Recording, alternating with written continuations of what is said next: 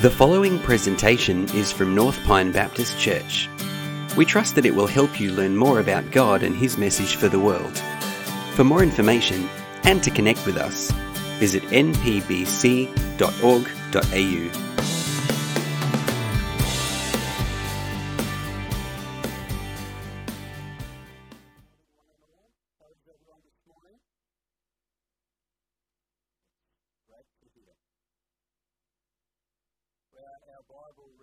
passage we're looking at this morning is John chapter 9. The whole of John chapter 9.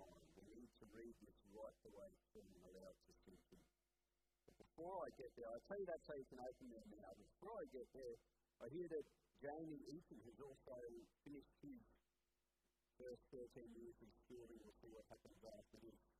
So remember him your but also if you could please remember, schooling is a time where groups of hotel chaplains, red frogs and that, disperse themselves amongst the schools and seek to, to bring some care for them. So please remember that the hotel chaplains, the red frogs teams in your prayers this week. Now before I get into John chapter 9. So it might be helpful for a bit of context. Last week we were in Galilee. This week, Jerusalem is the center of attention.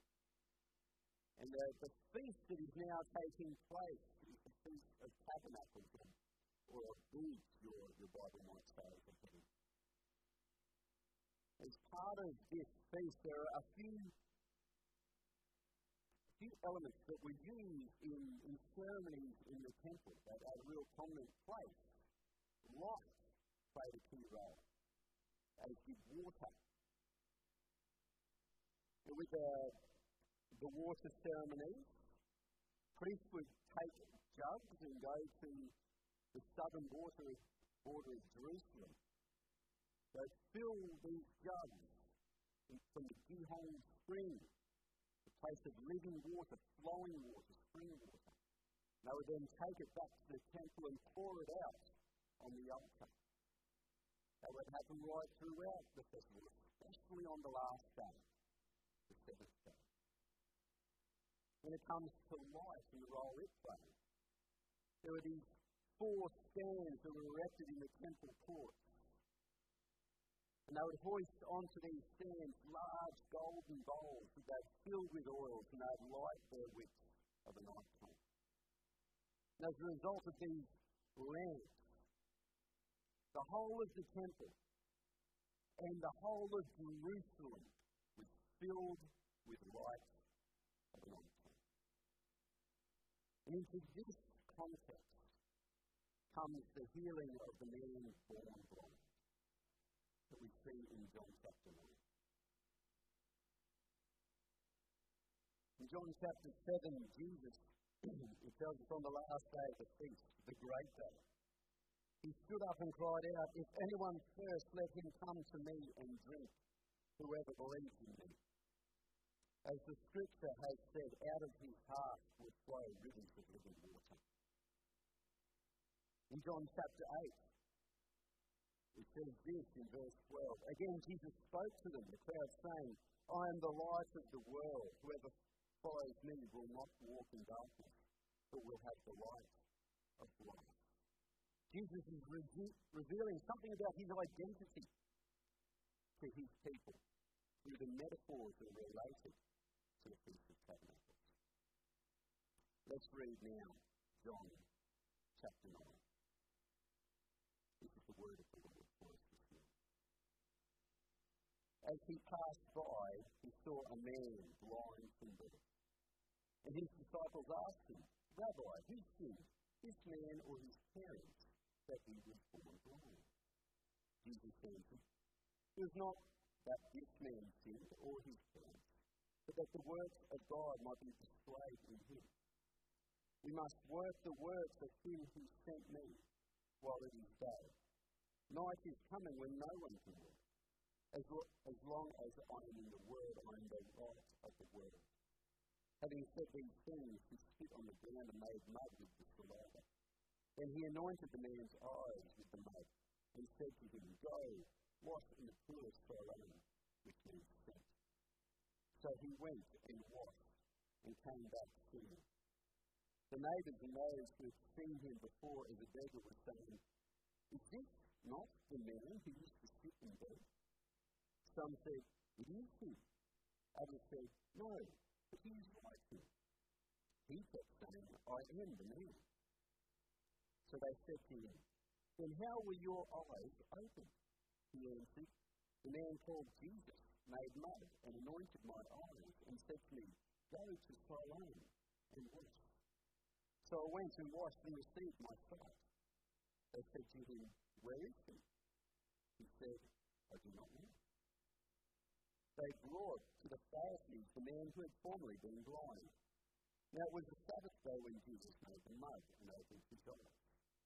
So the Pharisees again asked him how he had received his sight.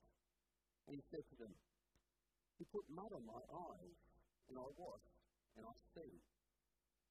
Some of the Pharisees said, This man is not from God, for he does not keep the Sabbath. But others said, How can a man who is a sinner do such signs? And there was division among them. So they said again to the blind man, What do you say about him since he opened your eyes? He said, He is a prophet. The Jews did not believe that he had been born blind and had received his sight. And so they called the parents of the man who had received his sight and asked him, Is this your son, who you say was born blind? How then does he now see? His parents answered, We know that this is our son, that he was born blind. But how he now sees, we do not know, nor do we know who opened his eyes. Ask him, he is of age. He'll speak for himself. His parents said these things because they feared the Jews. For the Jews had already agreed that if anyone should confess Jesus to be Christ, he was to be put out of the synagogue. Therefore, his parents said, He is of age, ask. So for the second time they called the man who had been born blind and said to him, Give glory to God. We know that this man is a sinner. He answered, Whether he is a sinner, I do not know. One thing I do know, that though I was blind, now I see. They said to him, What did he do to you? How did he open your eyes? He answered them, I have told you already, and you would not listen. Why do you want to hear it again? Do you want to become his disciples? And they reviled him, saying, You are his disciple, but we are disciples of Moses. We know that God has spoken to Moses, but as for this man, we do not know where he comes from. The man answered, Why, this is an amazing thing. You do not know where he comes from, and yet he opened my eyes. We know that God does not listen to sinners. But if anyone is a worshipper of God and does his will, God listens to him. Never since the world began has it been heard that anyone opened the eyes of a man born blind. If this man were not from God, he could do nothing. They answered him, You were born in utter sin, and would you teach us? And they cast him out. Jesus heard that they had cast him out. And having found him, he said, Do you believe in the Son of Man? He answered, And who is he? That I may believe in him. Jesus said to them, You have seen him and it is He who is speaking to you. He said, Lord, I believe, and he worshipped him. Jesus said, For judgment I came into the world, that those who do not see may see, and those who see may become blind. Some of the Pharisees knew him, heard these things, and said to him, Are we also blind? Jesus said to them, If you were blind, you would have no guilt. But now that you say we see, your guilt.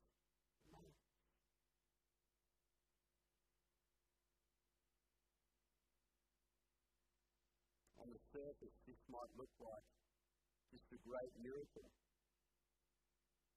Jesus is the light of the world, has performed, performed another great sign. This man has been born blind, who spent his life in darkness, now has his eyes open and he can see the world around him. This is not surprising for us. In John 5, Jesus healed the lame man. Then he told the lame man to get up, take your mat, and go home. Here, Jesus puts mud on the blind man's eyes and tells him to go wash. Man does, and he is healed. It is consistent with how Jesus has been performing signs, performing great miraculous works. And that's, that, that's great that we can see it this way, but we should not be satisfied with just this surface level understanding of this passage. To see Jesus as he truly is, we need to be able to see not just above the surface, but what's below the surface as well. Below the surface, we can understand the miracle this way. As the light of the world, Jesus reveals himself to be the God who steps into this world, who comes in to our darkness. And he does this in order to bring light and life to people. Here in John 9, Jesus saw a man who is suffering in disconnection from his world, also disconnection from God. And then the one who is sent from the Father, the source of light and living water, approaches this man living in darkness, touches his eyes, and tells him to go to the one called Sent, to wash in its living water, so that the darkness might be removed. The man does. His eyes are open, the darkness falls, and he returns with the ability to see clearly.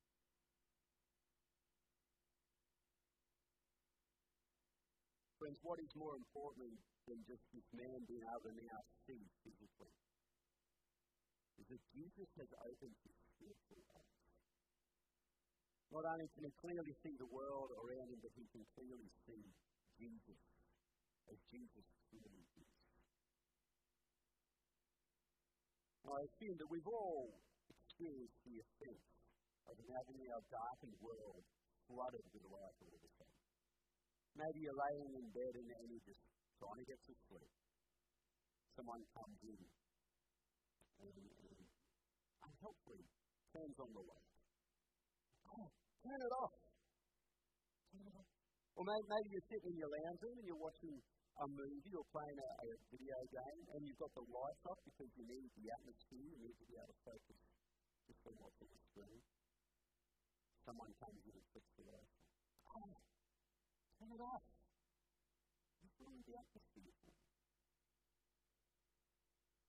Friends, you are living in darkness, when light suddenly appears, you'll have either two reactions. Either you'll revile it and pull away from the light like a mole, or you'll be attracted to it and you'll come close to it like a moth when Jesus heals the man who had been born blind.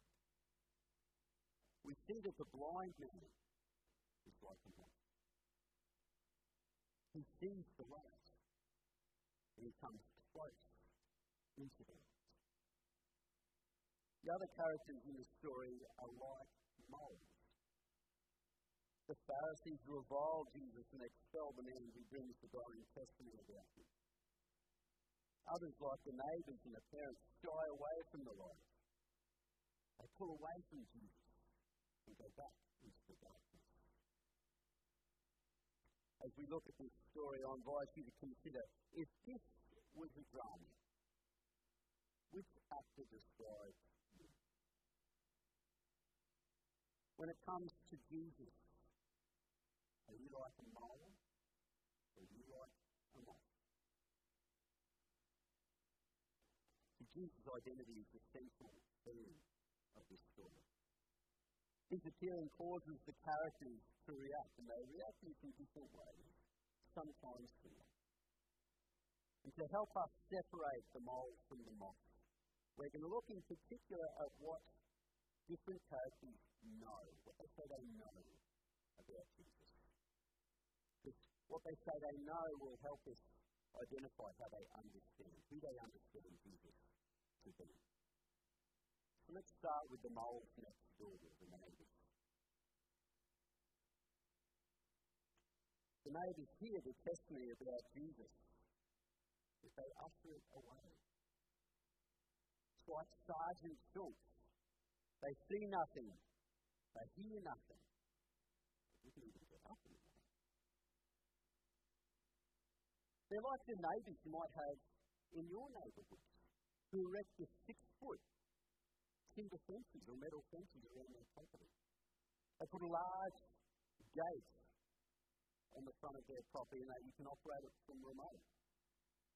When they get home, they can hit the remote, the gate opens, the electric garage door opens, it closes behind.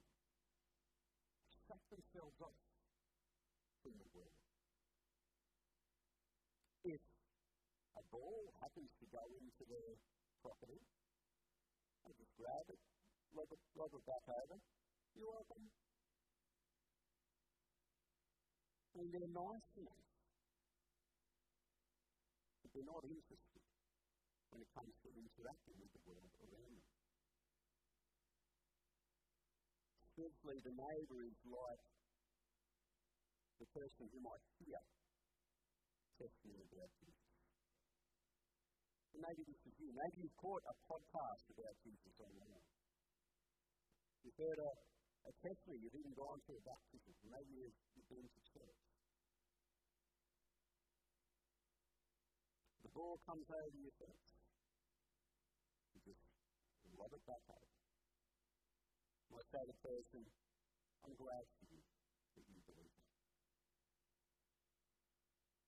Friends, the neighbours in this story are spiritually blind. They fail to see Jesus as he truly is. They're not the only ones. Next, we have the parents. What do the parents know? Well, they know something, but they want to avoid the implications that this knowledge has for their lives. It's hard to conclude that they didn't know anything about the son's testimony. And just through the neighbours, because it seems obvious that the guy returned home. Parents would have heard the testimony. They, they can even identify that there is something deeper going on here. But they're unwilling to look below the surface. They want to keep their eyes up just at that surface type knowledge of Jesus. The surface sight of Jesus is dangerous. See, you can understand Jesus is not much more than a master magician someone who is smart, a good communicator, charismatic. And if we see Jesus like that, then friends, we will treat him like that. You need something, so you ask Jesus for. You're in a tough spot, so you seek Jesus. You're a crossroads in your life so you ask Jesus to point you to the best path. His understanding of Jesus might seem right. But unfortunately, Jesus is nothing more than the one that you go to when you need a pick me up, a help me up, or a set me up. It treats Jesus like the decorator of the gingerbread house. After you've got the house sorted as you want, you go to Jesus and get him to do the pizzazz. Get him to do it up just the way you want it. This is the result of spiritual blindness. It fails to see Jesus as he truly is. Jesus doesn't add flair to the gingerbread house. No, he is the one who bakes it. He builds it and He enables it to remain standing. acting the part of the parents. Maybe you know something about Jesus. You might even come along to church. But when it comes to the take up your cross moment, when following Jesus calls for obedience that impacts your comfort zones, when it challenges you to step into the light, you instead distance yourself from Him. You see Him on Sunday, but you leave Him on Monday. There's a third. See, neither, neither the neighbours nor the parents are the only ones who are suffering from spiritual blindness in this passage. Pharisees are suffering from this. So what do the Pharisees know? Well, they know cleansing. They should know the truth. Yet they reject, reject the truth as evil. And the absurdity of their claims to Jesus. They, they claim that they see him properly, yet they still reject him. As one from God, as someone who is evil. And the blind man helps bring this out as he is talking to them in verses 30 to 34. He answered, Well, this is an amazing thing. You do not know where he comes from, yet he opens my eyes. We know that God does not listen to sinners, but if anyone is a worshipper of God and does his will, God listens to him. Never since the world began has it been heard that anyone opened the eyes of a man born blind. If this man were not from God, he could do nothing. They answered him, You were born in out sin, and would you teach us? And they cast him Remember, these people are God's people. They're students of the Scriptures. Yet when the truth of Jesus, the one whom the Scriptures reveal as Lord and God, when the truth about Jesus is laid out in front of them, in language they understand, they dismiss it as.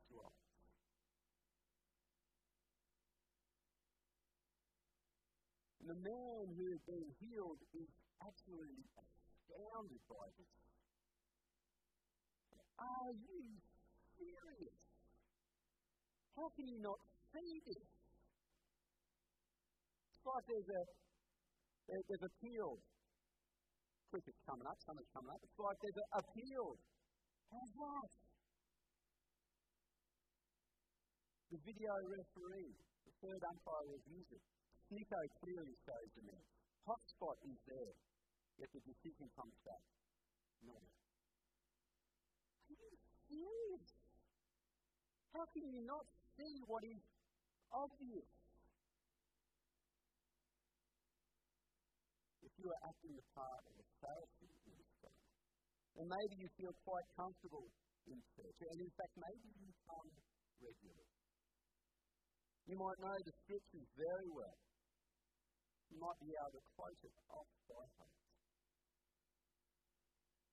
But for all that you know about God, you wouldn't be able to recognize his handiwork if it was standing in front of you.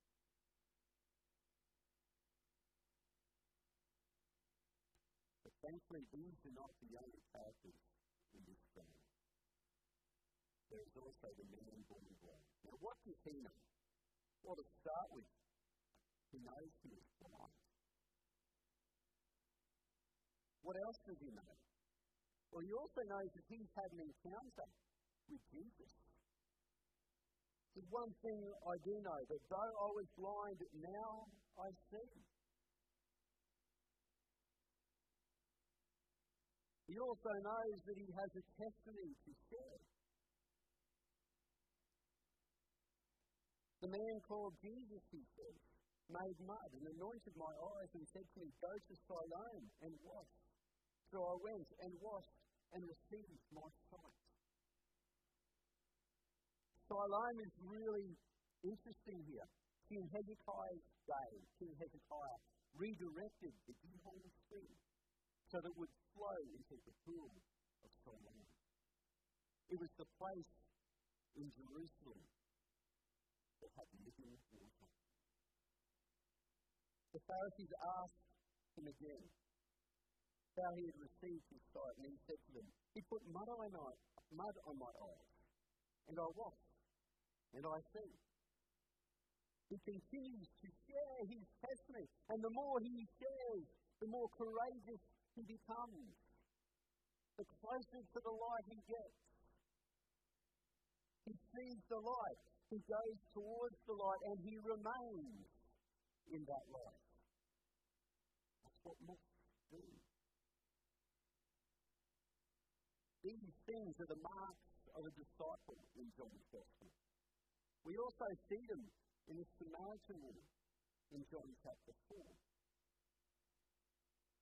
Both the Samaritan woman and the man who had been born blind exhibits the marks of true discipleship of Jesus.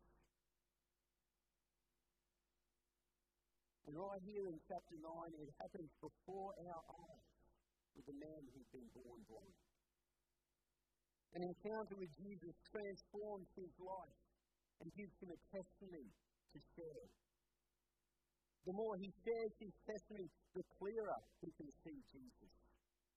The clearer he can see Jesus, the more he grows. Is that you? Like a moth, have you seen the light?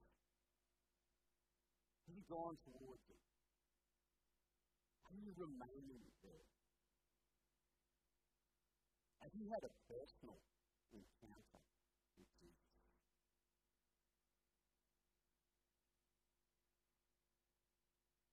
Do you see him as he truly is? Friends, I encourage you, if this is you, to share your story.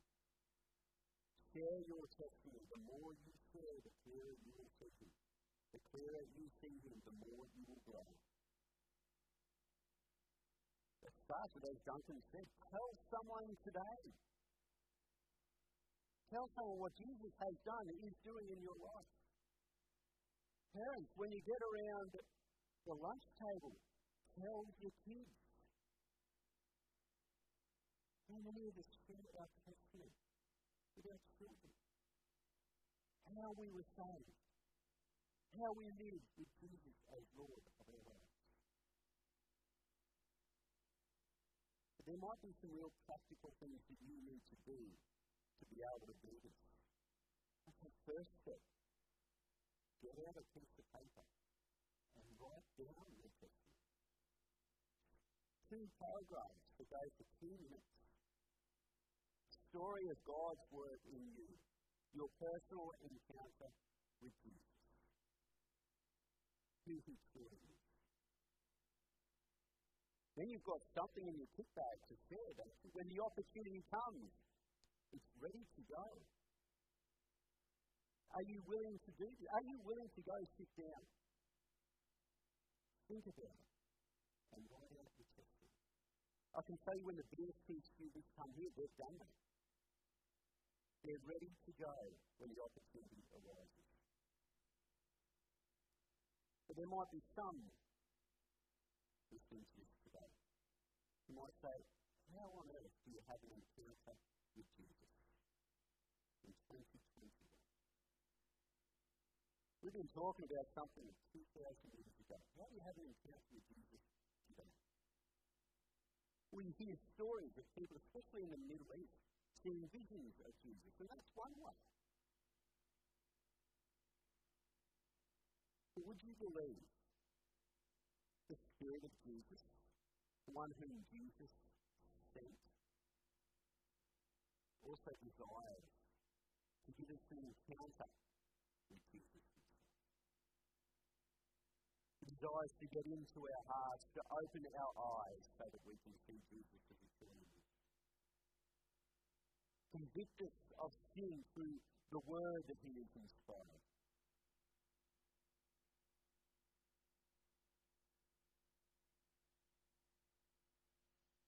And maybe that happens through a message from the Bible. Maybe it does happen through a testimony that someone else shares.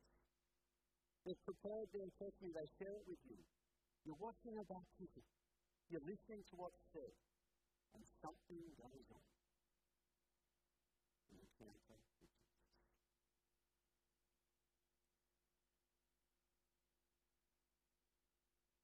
When this happens, it compels you to see Jesus as he truly is, to trust him as your Saviour and your Lord.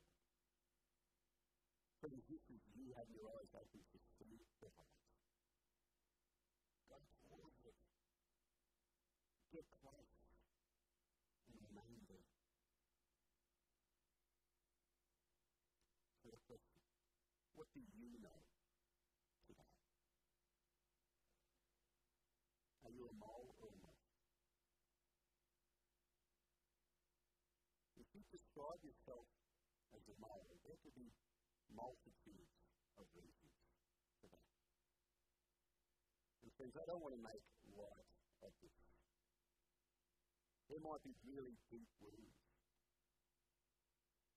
that are barriers for you to see Jesus as he truly is. Maybe you've been injured by life. You've been injured by God's people. You've been injured by the church. But even I am sorry that you've been hurt. But Jesus sees you. And Jesus can open the eyes of the blind. He has the power to heal injury. He has the power to restore sight. We encourage you to ask Him to open your eyes today. To heal your. Tell Him that you want to see Him as He truly is. I'm going to pray now, and after wherever we finish the service, I'm, I invite you, if you want to do that now, you need to you need to do something about things in. I'd you to come down the front. That's why we leave the front row free, right? Come down here. I'd like to chat with you and to pray with you. So let me first pray. Our loving Lord and Heavenly Father, we thank you. We thank you that you speak. And we thank you that Jesus sees us. As the light, he comes into the darkness. He stoops down. And he says to the injured party, go wash the people's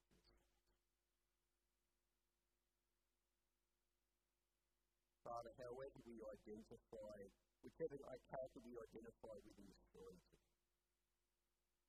Father, I pray that the God who miraculously transforms lives, that you'll be transforming moles into moths.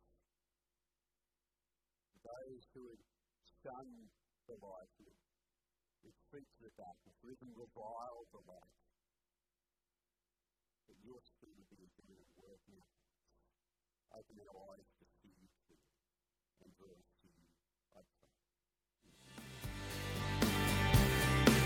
Thanks for joining us for this presentation from North Pine Baptist Church. For more information and to connect with us, visit npbc.org.au